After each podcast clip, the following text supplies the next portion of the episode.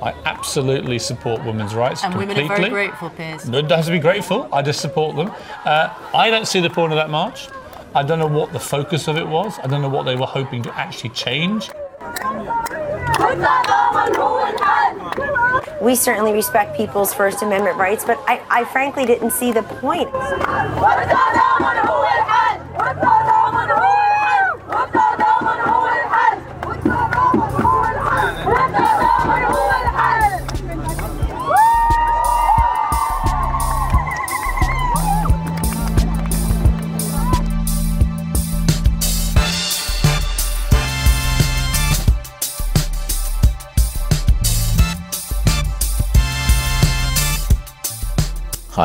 Sho Kono, and this is Shiver Down Spine, a podcast about how we make speeches and how they make us. You just heard that British broadcaster Piers Morgan and Trump advisor Kellyanne Conway don't get the point at public rallies, or at least the ones that make them uncomfortable. But they are back in the public and media consciousness. So in this episode, I'm not going to focus on the coverage or criticism of marches from the sidelines. I want to hear from the people who go on them. How do they feel about whatever's said, sung, or shouted? What's the point for them? I'm at the International Women's Day March in Beirut on March the 11th. Uh, it's organised by a variety of feminist and women's and political and human rights groups. And uh, despite being a thunderstorm, horizontal rain, and uh, hailstones a little bit earlier, uh, the Beirut's turned out in force, and the main road down from Sassine Square to Staple Square is filled with banners, uh, placards, chanting, and a lot of umbrellas. My name is Fadwa. I'm from the north of Lebanon, but I live in Beirut. And why I'm here support all the women and the struggle we have uh, in our country. Why was it important for you to be here? Because I am Lebanese, I'm 100% Lebanese. I'm not supposed to be 50% Lebanese when I'm get I will get married to a man from another uh, country, for example. I want my kids to have the Lebanese nationality. Uh, it's my right to, to, to have it. So why I'm not having this right? Malaki Khanat. I am from Tripoli, but I'm living in Beirut. Uh, and uh, I'm here because uh, I'm a fighter. I want to fight uh, against my uh, society, against the patriotic society which I live in. Because our society is very shame of the woman. Because the woman is it's like uh, a weak uh, person in this society should be protected from the guys okay? From should be protected from uh, the male. No that's not uh, true. The, the woman can protect herself my sign said uh, that uh, it doesn't matter what time do you go out from home uh, or from any place uh, the rape is a crime so that doesn't give the rapist any right to uh, rape uh, the female or the male you know uh, that's why uh, it wrote in Arabic مخص قد الساعة it doesn't matter what time is it um, الاغتصاب جريمة the rape is a crime Bringing it back from Beirut to marches in general, placards are a pretty good reminder that while these are demonstrations, you know, the clue's in the name, very little of what happens on the march actually gets demonstrated to the outside world.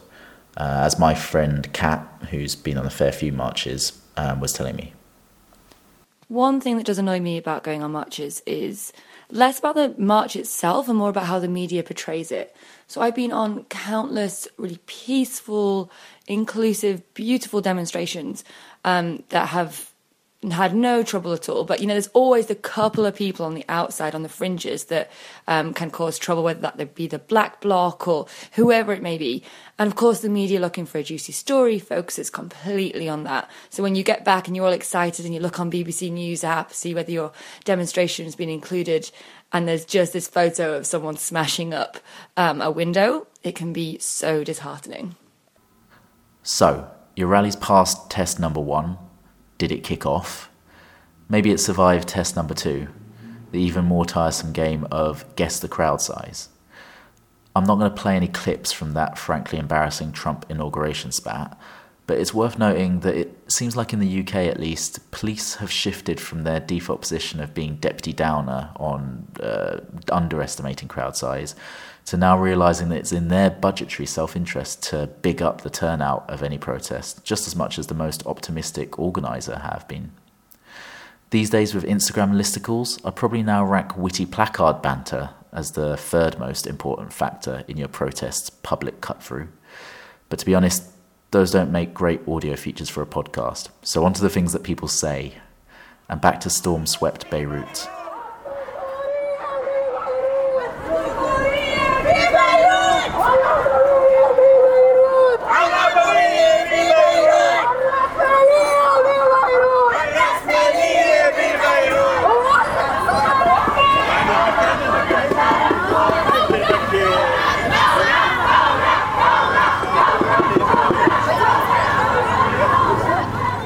Chant at the end, roughly translated, means revolt or rebel. You might recognize it from TV clips of multiple marches in multiple countries throughout the Arab Spring from 2011. A reminder of the stakes that public protest has for those who take part and the potential that it has to change things. Back to Kat. The best chants at marches have a strong rhythm, um, often a call and reply, which really helps with saving your voice. Um, and I suppose crucially, are just easy to pick up so that everyone can feel included, like straight away after hearing it once. Um, if you can think of a funny rhyme, that makes it even better. At a recent Trump one I was at, um, there was one that was, You can't build a wall, your hands are too small. Classic. And what about, you know, the, the speeches? So, if I'm honest, I don't really stick around for the speeches at the end of a march, um, mostly because I'm hungry, uh, but also because I can't hear them. They never invest in a good enough sound system. Um, but mostly it's because the the great thing about marches to me is that they are the power of the collective. And you know, speeches at the end are usually about like one spokesperson or someone getting up on a podium, and to me, that is not what I'm there for. Um, I'm there to kind of feel the power of the collective. So yeah, normally I'm straight to the pub. Ah, a knock to the ego of speechmakers and speechwriters everywhere. In defense of the romantic ideal of the rallying cry, one thing I'd say does make a difference to a speech at a rally or protest is who gets to speak. I've heard from a few people who go to the Movement for Justice protests against the detention of women at Yarl's Wood, who say that thousands of demonstrators outside the walls of that detention centre will fall completely silent. We have some people on the phone from inside who want to try to speak. You want to say a bit of, of what, what's been going on inside? TB in the centre. There's tuberculosis spreading in the centre. As loudspeakers are connected to mobile phones, calling up women migrants and refugees who speak to them from the inside on the other side of the barbed wire.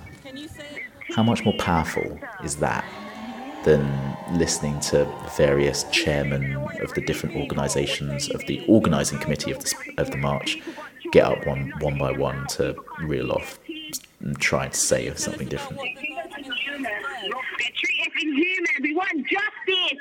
Where's our human rights?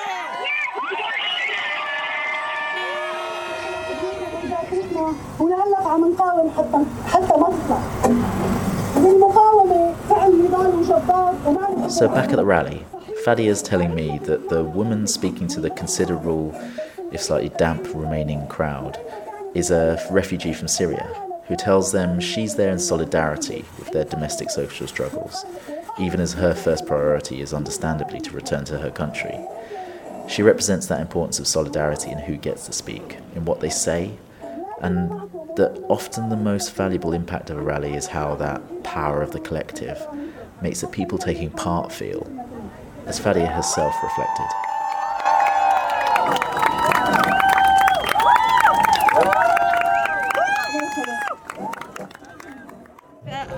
Actually, I was thinking because of the weather not to go, but when I went here, I felt so empowered, so supported by all the women here.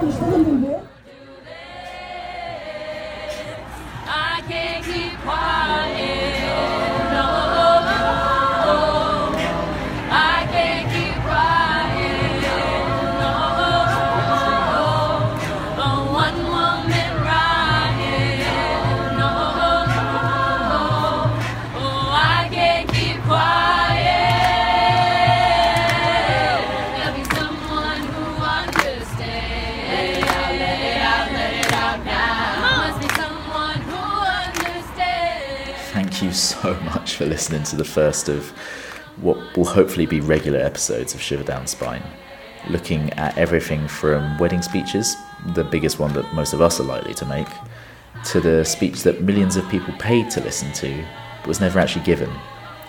And in the meantime, you can check out the first episode on concession speeches, as well as photos, clips, and some more insights from the Women's March and other amazing people in Beirut at the website shiverdownspine.com. Thanks again.